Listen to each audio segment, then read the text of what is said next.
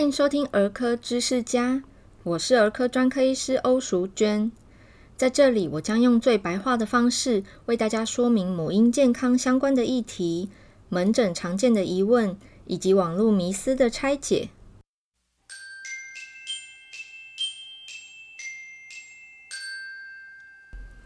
上一集，呃，跟钟医师访谈的节目啊，因为欧医师是在。就是王医师他的诊所那边录音，那因为它的那个整间就是里面没什么东西，所以没什么呃，就是织品会吸一些杂音，就会有回音。那有观众跟我反映说，就是我们的声音就变得很小声。那谢谢大家的忍耐，我下次会改善。那我们今天要来谈的呃。主题呢，跟天气有关系，因为最近整个都是秋天凉凉的天气。那其实门诊当中看到很多呃生病的孩子，包含一般感冒，包含细支气管炎的小婴儿，还有这个呼吸道融合病毒的病例有增加，以及肠胃炎的病患也变多了。那其实欧医师前面有一集有专门讲说，诶，肠胃炎吃什么好得快？哈，大家可以回头去找一下那一集，在我的粉丝团也有文章，呃，我记得是去年写的，哈，就是说肠胃炎不是只有吃白色食物，因为很多人会觉得说白吐司啊，嗯，馒头、白粥等等的，那其实白肠胃炎应该是说，呃，正常的吃反而好得快，哈，所以详细的细节大家可以去看。呃，去听前面的一集，以及当初粉丝团的文章。那我今天要讲的跟凉凉天气也有关系的，就是呼应上一次讲的咳嗽。其实最近门诊有发现气喘的病患发作这件事情增加了，急性发作增加。那主因有两个，一个是环境，好，就是刚刚讲的天气；另外一个则是感染，也就是感冒。感冒跟天气的转换呢，常常是气喘病人发作的诱发因子。所以今天欧医师要来告诉大家，呃，包含你的家人也好，或者是你的孩子，或者你本身有气喘、有过敏体质的话，呃，现在秋天就要开始做预防跟这个治疗的调整了。我们在讲气喘预防跟治疗的时候啊，都会讲三个层次。第一个层次是环境。第二个层次是个人，第三个层次则则是我们的用药。在环境方面呢，我们可以着手的有三个面向。第一个面向是空气污染、空气品质。好，当这个气象预报有提到空污的预警的时候，哈，例如说沙尘暴啊等等的，好，以及就是遇到一些大节庆、大节日，会有一些烧香拜拜的。好，当你们周遭是有这样子的，呃，就是说寺庙哈会有烧香拜拜的话，好，在例如说清明节、呃中秋节、中元等等哈这种大日子要拜拜的话，哈，出门一定要戴口罩。那家里头我们可以开空气清净机，好，呃，过滤这个 PM 二点五。那记得选择机种的时候要选有 HEPA 滤网的，HEPA 这个 HEPA 滤网。指的就是可以过滤掉这些引发我们呼吸道敏感的空污粒子的这个特殊滤网。那第二个环境的层面呢，则是二手二手烟、三手烟，因为烟害对成人来讲，就是大家知道说哦，肺癌等等哈，就是烟里面有致癌物质。那其实。对我们过敏患者来说，哈，二手烟、三手烟是非常高致敏的一个吸入性的气体。就说我今天鼻子过敏，那我经过一个人，他正在路边抽烟，我吸到这个烟叫做二手烟。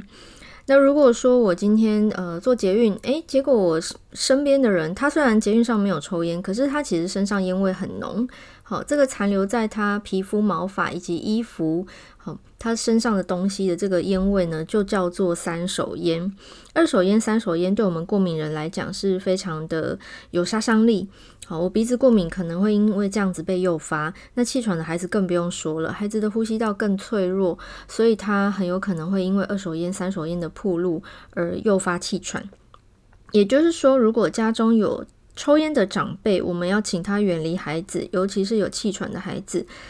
呃，其实最根本的方式应该是戒烟啦，因为有抽烟的人，就算他今天一整天没有抽，可是他昨天抽烟的那个烟的化学物质会残留在他的皮肤跟毛发上非常久。好，所以最好还是戒烟。那第三个环境层面的问题则是湿度。好，前一阵子有下雨，大家应该有明显感受到，就是湿度增加，然后就会每天早上起来都会觉得空气潮潮的。好，湿度的增加会呃增加了环境中的过敏源，包含霉菌跟尘螨，这两者也是我们呼吸道敏感的人很有杀伤力的诱发因子。好，所以呢，我们做除湿的事情是对于过敏跟气喘的预防有很大的帮助。湿度要保持在五十 percent。好，现在的除湿机蛮呃这个方便的，它都会显示啊、呃、现在的相对湿度。好，所以如果家里没有湿度计的人，打开除湿机也可以看到，我们就除到五十 percent。呃，比较标准的说法是五十到五十五 percent 啦。但我个人习惯就是除湿我会除到五十 percent，原因在于隔天早上起床，因为经过一整晚没有开除湿机的这个长时间，哈，其实湿度会缓慢的上升。我常常睡前除到五十趴，早上睡醒变六十五趴，好，所以偶尔我会故意除到就是低于五十，哈，然后早上起来大概五五到六十，我感觉是比较舒适的。那如果你家里头真的太潮湿，你前一晚除到四十五趴好了，诶，你隔天起来还是六十五七十趴，那可能你要考虑一下，就是在环境，就是你的寝室里头放除湿盒来辅助。好，关于环境的三点：空污以及这个香烟，哈，那个烧香拜拜的香烟。第二个是二手烟、三手烟，第三个是湿度的控制，哈，这三者是我们可以去呃做努力，然后来避免诱发气喘跟过敏性鼻炎的。那我们音乐过后来讲第二个层次，个人的方面。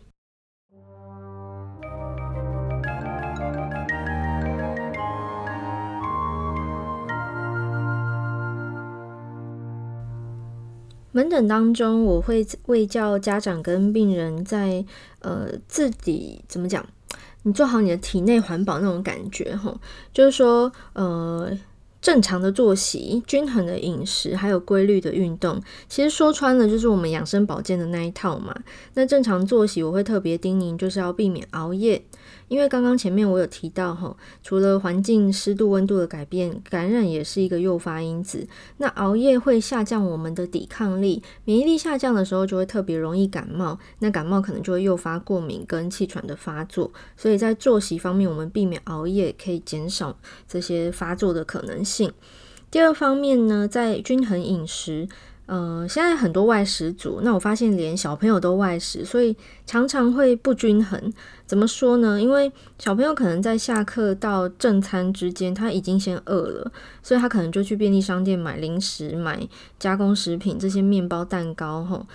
呃，洋芋片等等的食用。那这些加工食品里面的食品添加物。哦，很容易会有这个诱发过敏的这个添加物啦，所以我们都会建议说，诶，尤其是他来通常是感冒，我就趁感冒的机会说，诶，不要吃糖果饼干，好，不要吃零食。那我最近发现，光这样讲还不够，什么多多啦、布丁、果冻也都是小朋友最爱哈，都要把这些点名点出来，要讲出来啊，透过医生的嘴巴，然后他们才会真的诶忌口一段时间。那我们平常尽量。尽可能做到均衡哈，就是五谷杂粮、蔬菜水果、豆蛋鱼肉、奶类哈，还有好的油脂。那我们避免吃炸物，是因为炸物的油通常产生的比较不好的这个脂肪酸，是人体呃怎么讲？我们摄取过剩了，不是说身体不需要，而是摄取过剩了，反而没有摄取到身体非常需要的好油哈。所以嗯、呃，我们会建议饮食均衡的方面要特别叮咛，就是。在好油跟蔬菜水果的摄取，以及减少加工食品。第三方面则是运动，规律运动对健康有益，这个大家都知道。但很多人不知道的是，规律运动其实也可以减少过敏的发作，包含发作的频次跟严重度都会降低哦。这点欧医师其实非常有感触，因为我以前不太爱运动，尤其是当年在医院工作，日夜颠倒，然后没有充足睡眠的时候，睡觉都是奢侈，所以我真的是很懒得运动，下班就只想躺平。但我后来就是换了工作之后，我开始有了比较多的时间，我开始呃告诉自己要养成运动的习惯，好，所以我就真的去做了。然后真的后来养成运动习惯之后，不运动会觉得怪怪的这种所谓的运动习惯，那我发现我自己的过敏频率跟严重度，还有就是整年的过敏天数真的是明显下降。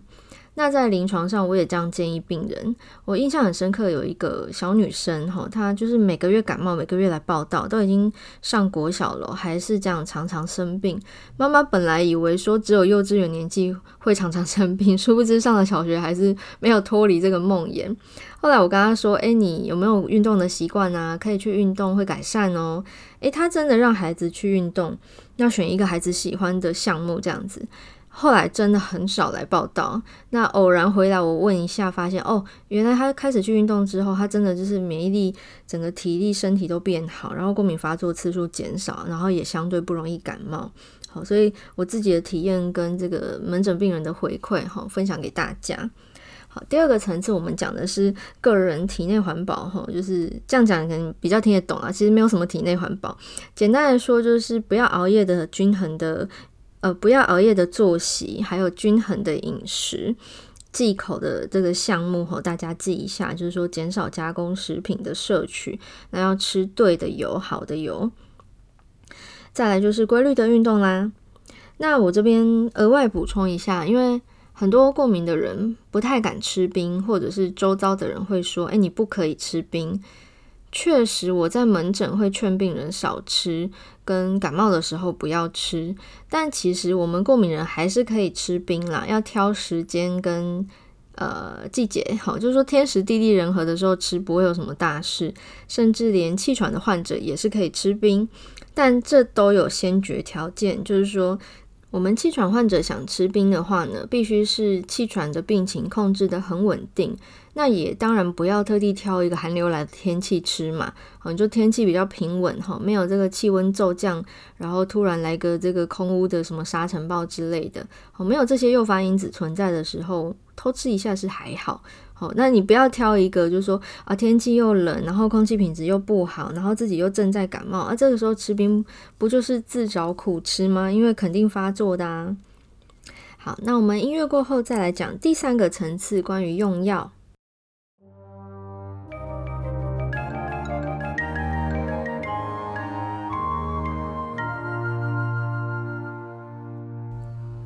今天用药，欧医师主要针对气喘的患者描述哈。那过敏性鼻炎，我们下次有机会再提好了。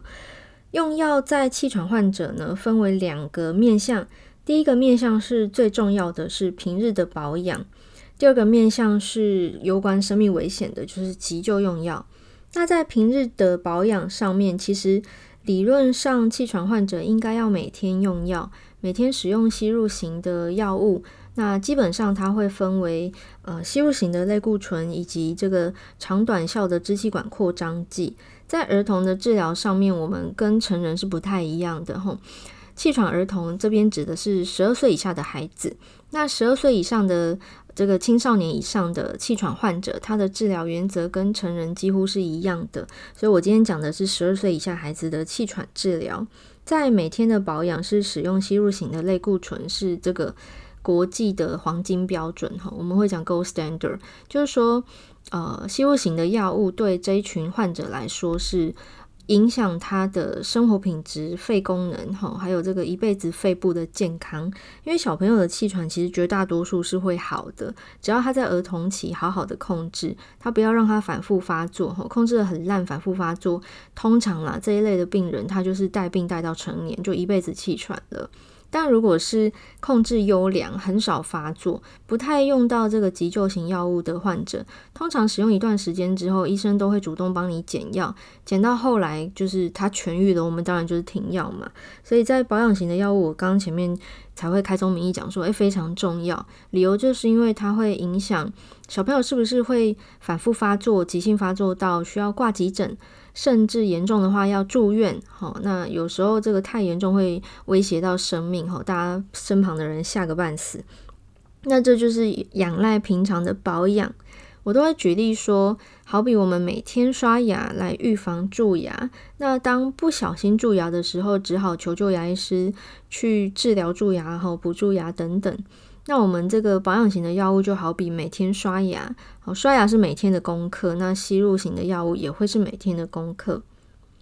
那有另外一群病人，其实他是使用。就口服型的药哈，呃，它的商品名称叫心流。那口服型药物也是气喘患者的治疗选项之一哈。这个一样是需要天天服用的。那详细的治疗方针就请跟门诊的医师讨论，我这边就没有多做解释。主要是让大家知道说，每天的保养就跟每天刷牙预防蛀牙一样很重要。这个保养就是预防急性发作。因为尤其是成人的病患，如果你常常急性发作啊，其实过没几年会发现肺功能明显下降。哦，这个原因就是在每一次的气喘发作时，事实上我们的呼吸道里面发生了很剧烈的化学变化，它可能会破坏我们的呼吸道。那小朋友的肺部还在发育，我们当然不希望正在成长的树苗被摧残嘛，所以我都会用这样的比喻来告诉家长：诶，他身上这棵道长的树，它要长大茁壮成熟之后才能使用一辈子，所以我们要在它还幼年的时候，好好的保养它、保护它，好像盖一座温室一样，哈，让这棵树好好长大。那第二个方面，刚刚讲到攸关生命这个急救的用药啊，它就是支气管扩张剂，而且是速效型的，就是立刻吸，几乎就是一分钟之内就会见效。那这这一类急救型的药物，一定要学会正确的使用方式。呃，原则上我们是希望病人一年用一次到两次就好了，也就是说一整年的发作次数不要超过两次，这个是最理想、控制稳定的状态。那什么样的状况你需要找医生呢？除了说，诶，吸完急救型药物没有缓解症状，你会挂急诊之外，事实上，欧医师今天特别想要提醒大家的是，当你使用急救型的药物一周超过两次，其实你应该要找医生了。你要去找你原本治疗气喘的医生讨论一下，诶，到底哪一个环节疏漏了吗？还是有什么用药的技巧不太正确？吼，有什么疏忽的地方？还是说真的病情就是加重了，需要调整药物呢？哦，一周使用超过两次急救型的这个支气管扩张剂，这样的病患，不管是小孩还是大人，事实上你都需要回去找你的医生喽，并不是说严重到要挂急诊那个状态才看医生。因为我们在临床的大型的研究上面看到，这个我刚刚讲的一年使用两次以内的这一群病患，我们称之为控制非常良好哈。这样的病患其实他肺功能不会受到太大的影响，他也死亡率啊、住院率啊等等哈，就是说跟气喘有关的不好的后遗症都非常非常的低，快要跟正常人一样了。那可是我们发现这些控制不好的病人。好，他发作次数太频繁，哈，虽然他是小发作，吸吸药缓解就没事了，可是他的肺部正在发生你所感受不到，也短时间内不会察觉到的不好的事情。那这些不好的事情累积起来，将来某一天就会，你知道，加倍奉还，奉还。所以，呃，如果说急救型药物太频繁使用，它事实上是一个 sign。就是是一个讯号哈，暗示着说你的病情不稳定，你的肺部其实正在发生这个海平面下哈，冰山在海平面下还很大哦哈，这这个海海底下的事件你感受不到，可是你需要找医生帮你调药哈，帮你做这个治疗决策，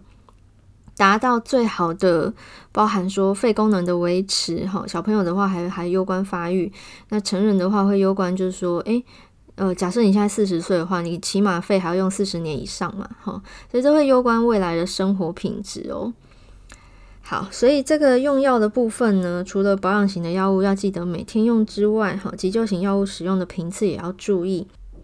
那医师最后小小补充一下，前面提到保养型药物跟刷牙一样，每天使用是很重要的事情。不过呢，临床上有一小群病人，他们并不需要每天用药。那这一小群病人其实条件蛮严格的哈，就是他必须是我刚刚讲说那种病情控制得非常稳定的人。哦，简单的说就是你的医生帮你决定，你不要自行决定说哦，我最近都没事啊，那我就呃想到的时候用一下。诶，这样是很错误的用法哈，拜托不要这样子，因为这样一旦发作，通常都是大事。